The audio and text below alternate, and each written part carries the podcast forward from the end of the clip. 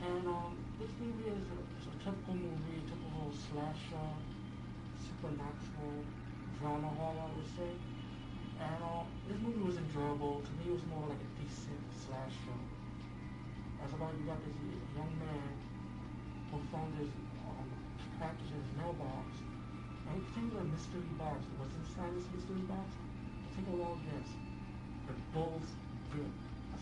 Dick will guarantee you three wishes.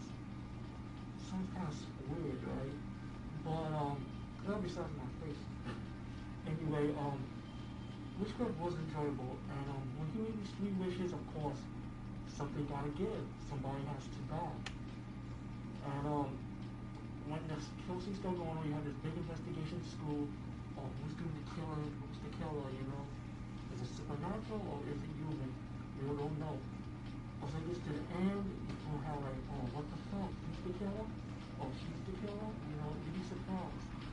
But um, this movie was enjoyable. Um, check this movie out. Um, Wishcraft, I think it's very underrated and very uh, underheard of.